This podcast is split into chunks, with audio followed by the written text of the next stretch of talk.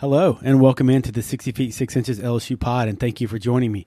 For the Hattiesburg Regional, I decided to release several episodes of the podcast. So I have a single podcast devoted to each of the three teams Army, Kennesaw State, and Southern Miss. These single team episodes will be released in podcast form only, but if you want all the info at once, you want to make sure and tune in to the Regional Extravaganza pod, where I break down all the teams in one massive podcast, plus a few surprises at the end, including my regional prediction. So in this episode, I will be breaking down the host team, the number one seed, the Southern Mississippi Golden Eagles. So thank you for tuning in. If you are listening in on audio for the first time, the 60 feet 6 inches LSU pod is available on Apple, Google, Spotify, and other audio platforms. If you want to go back and check out some of the previous videos, you can find those on the 60 feet 6 inches LSU pod YouTube channel. Please make sure to subscribe to the channel, hit the like button, comment, and hit that notifications bell as well. On Twitter, the account is at 60FT6IN LSU Pod. Make sure to follow, set your notifications, and interact with me as well. As always, thank you for the likes, the retweets, and comments and shows of support. It is greatly appreciated. So let's get into the Southern Miss Golden Eagles, the host team in these Hattiesburg Regional, a mere two and a half hours from Baton Rouge. Southern Miss comes into this regional at 43 and 16 on the year. They were 23 and 7 in Conference USA. They have a strength of schedule of 52. Southern Miss, they have a team batting average of 283, so very similar to LSU. They have hit 118 doubles on the year. They have 77 home runs, and they are 29 of 44 for stolen bases, so they don't run at all. It's very similar to LSU. They have a team ERA of 3.16. It is absolutely phenomenal. They have a team fielding percentage of 976. USM's pitchers lead the country in strikeout to walk ratio. Let me say that again. They lead the country in strikeout to walk ratio at 4.39 Ks for every walk. They have thrown 50, excuse me, 533 innings pitched. They have 668 strikeouts and only 152 walks. They have a team batting average against of 225. They are second in the country in team ERA at 3.16. They are second in the country at 11.3 strikeouts per nine innings pitched. So, all in all, a phenomenal pitching staff from top to bottom. Some schedule uh, updates or um, teams that they played of note. They went 1 0 against Mississippi State this year. They were 2 1 against ULL. They went 0 3 versus DBU. They were 1 0 versus Bama. They went 2 and 0, excuse me, 2 and 1 versus Louisiana Tech, who is in a regional. They went 1 and 1 versus Ole Miss, who is also in a regional. And they went 1 and 2 versus Old Dominion, who was a regional snub and Old Dominion and Tech are in the same conference as Southern Miss. So as you can tell, they play in a tough conference in CUSA, and they also, being in Mississippi, they're going to play State and Ole Miss several times as well, and um, they got in a game against Bama too. All right, let's break down that lineup some. So here are some of the top hitters, and I usually highlight like four guys, but uh, this time I went along on the hitters just because I have a feeling LSU may face them more than once hopefully, uh, and then so I just want everybody to be familiar with these guys. So they're a very young team as well when you look at them. So the guy that kind of gets things going for them is sophomore shortstop Dustin Dickerson. He leads the team in batting average. So Dickerson is hitting 346 on the year. He also leads the team in doubles, no home runs. He does have six stolen bases on the year, so he's six for 10 in that category. So as a reminder, 118 doubles on the year as a team, 77 home runs. Just keep that in your in mind. Sophomore DH Slade Wilks, he's hitting 293 on the year, 16 doubles. He has 10 home runs, and he has 55 strikeouts, which leads the team as well. Junior left fielder Reese Ewing, he's hitting 291. He is double digit home run guy as well. He has 10 bombs on the year, 43 walks, 44 Ks. He is really the only person in that lineup where you have a uh, even walk to strikeout ratio. Redshirt freshman right fielder Carson Um, Paetow, or I'm just going to call him Paetow, P A E T O W. His batting average is 285. He has 14 doubles. He has 13 home runs, and he has 54 strikeouts on the year, so one behind Slade Wilks. And Paetow does have 44 RBIs. Junior second baseman Will McGillis hitting 276, 12 doubles, 15 home runs. We're kind of starting to climb that home run category. He has 47 strikeouts as well. He can run a little bit. He is 6 for 8 on stolen bases, and he does have 49 RBIs. And then finally, at the end, wrapping this thing up for their hitters, the big power guy is junior first baseman Christopher Sargent. He is hitting 251 on the year, 20 home runs, which leads the team, 47 strikeouts, and he also leads the team in RBIs with 54.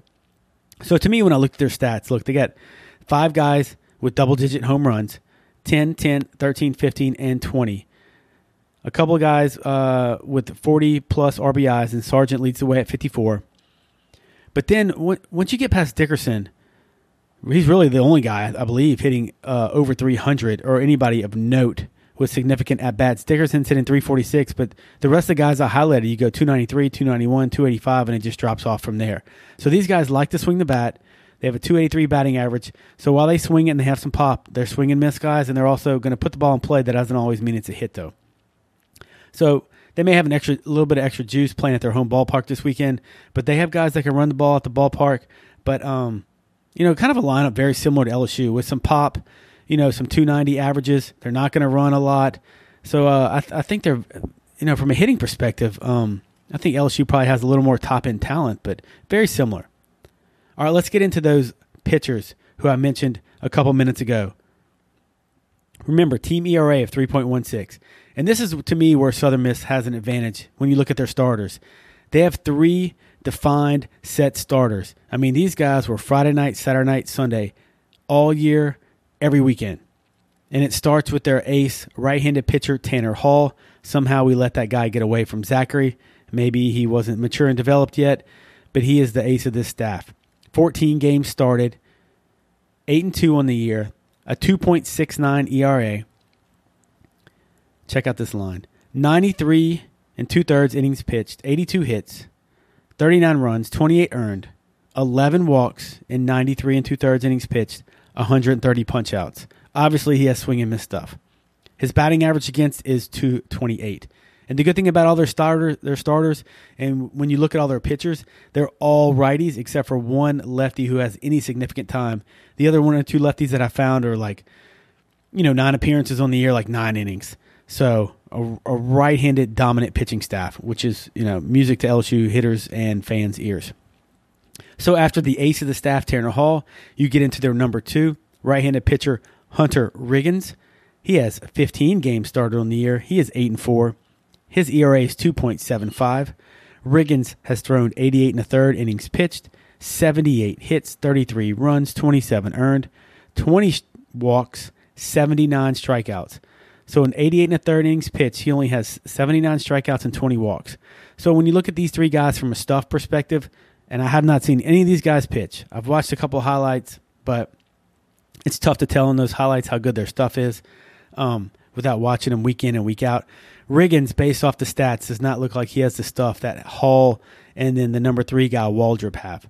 But back to Riggins, he does have a 234 batting average against. And then finally, the number three starter or their Sunday guy, um, Hurston Waldrop. And I don't know if the coach considers him one, two, three. I mean, they may consider Waldrop, you know, their number two guy, but he's been typically throwing game three for these guys. So Waldrop has 15 games started. He is six and one on the year. He has a 2.99 ERA, 78 and a third innings pitched, only 60 hits, 31 runs, 26 earned. He has 27 walks in 78 and a third innings pitched, and he follows that up with 117 strikeouts. So once again, Waldrop, like Hall, has big time swing and miss stuff when you look at the innings pitched to strike strikeouts. And his batting average is better than the previous two that I mentioned. His batting average against is only 209. So very impressive from those three starters for Southern Miss Hall, Riggins, and Waldrop. All of them have good stuff low ERAs, high innings pitched. Now, if you kind of do the math, it looks like they really average like five to almost six and two thirds, seven innings pitched. So those guys go out there and they get it done. They rarely come out the game early. And, um, I mean, those guys are just a rock for this team. Then when you get in the pen, three guys really stood out to me. The first guy is going to be their dude in the back end, and he's going to be their closer. He is right-handed pitcher Landon Harper. 27 appearances. He is 2 and 2 on the year, 11 saves, 2.27 ERA.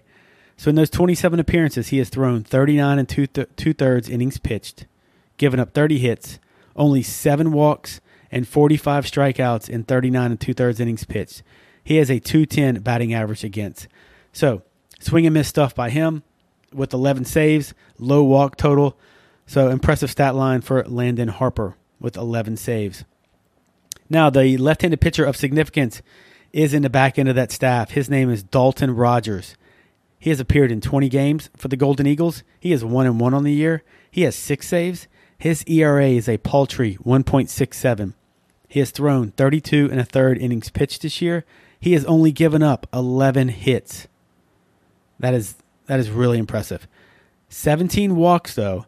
So he has a chance to get a little wild, but he also has swing and miss stuff with 49 Ks and 32 and a third innings pitched. And as you can imagine, only giving up 11 hits, his BA against is a paltry, a minuscule 104. So very impressive by Dalton Rogers, the really only lefty you have to worry about on this entire staff, in my opinion.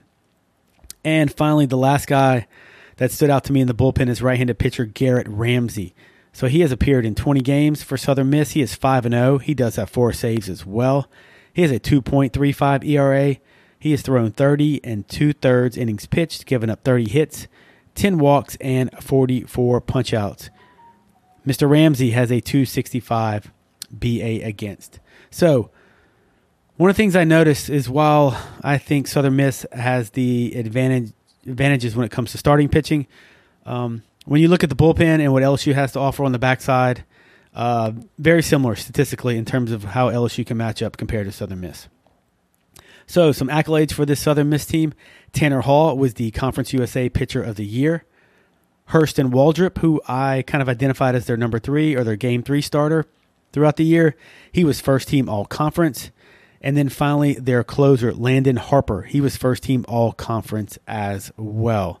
In terms of their hitters, I was surprised. None of their hitters really got on um, any significant all conference teams that I noticed. But once again, I mean, it's a good conference. Look, I don't think, I mean, I think a lot of LSU or LSU fans are, are sleeping on Southern Miss or slow playing them or downplaying them because they play in Conference USA and, you know, they're excited about this, the fact that, you know, they're the host and you don't have to drive very far, which is great. So LSU fans can show up in droves. But I don't think you can overlook these guys. ODU is in their conference, should have made a regional. La Tech was hosted a regional last year, I believe, made a regional this year. They played Ole Miss one and one. We know Mississippi State was down, but they beat State. You know, they went to DBU, faced a good team who I don't think DBU made a regional. They went 0 and 3. So, you know, these guys were even in the conversation early in the year for a top eight seed, and it just didn't happen as they slid a little bit towards the end of the year. But um, they got some guys that can swing it. They definitely have some guys on the bump that they can run out there. And look, you know, they're facing Army, who I think is a pretty weak number four seed. And I think Southern Miss is going to have some options when it comes to who they're going to throw and, and subsequently who they're going to save in that regional. So it'll be interesting. It'll be interesting. But if you want any more information on those guys or the rest, you got to tune into the regional extravaganza pod, the big, massive pod going to wrap it all up for y'all. So that's going to do it for this episode of the 60 feet 6 inches LSU pod and the breakdown of the host team, the number one seed in the Hattiesburg Regional, the Southern Mississippi Golden Eagles. Please make sure to subscribe to the YouTube channel, like and comment on all of the past videos. Also, be sure to check out the Regional Extravaganza Pod where I'm going to break down all the teams. I'm going to go over the Get Right, Stay Right list for the regional, what I think the three keys are for LSU this weekend, and then finally my regional prediction. As always, you can find the podcast on Apple, Google, and Spotify, and you can find the videos on the 60 feet 6 inches LSU Pod YouTube channel. Also, make sure to follow and interact with me on Twitter. The account is at 60FT6IN. LSU Pod, and I will see y'all after the regional for the regional breakdown.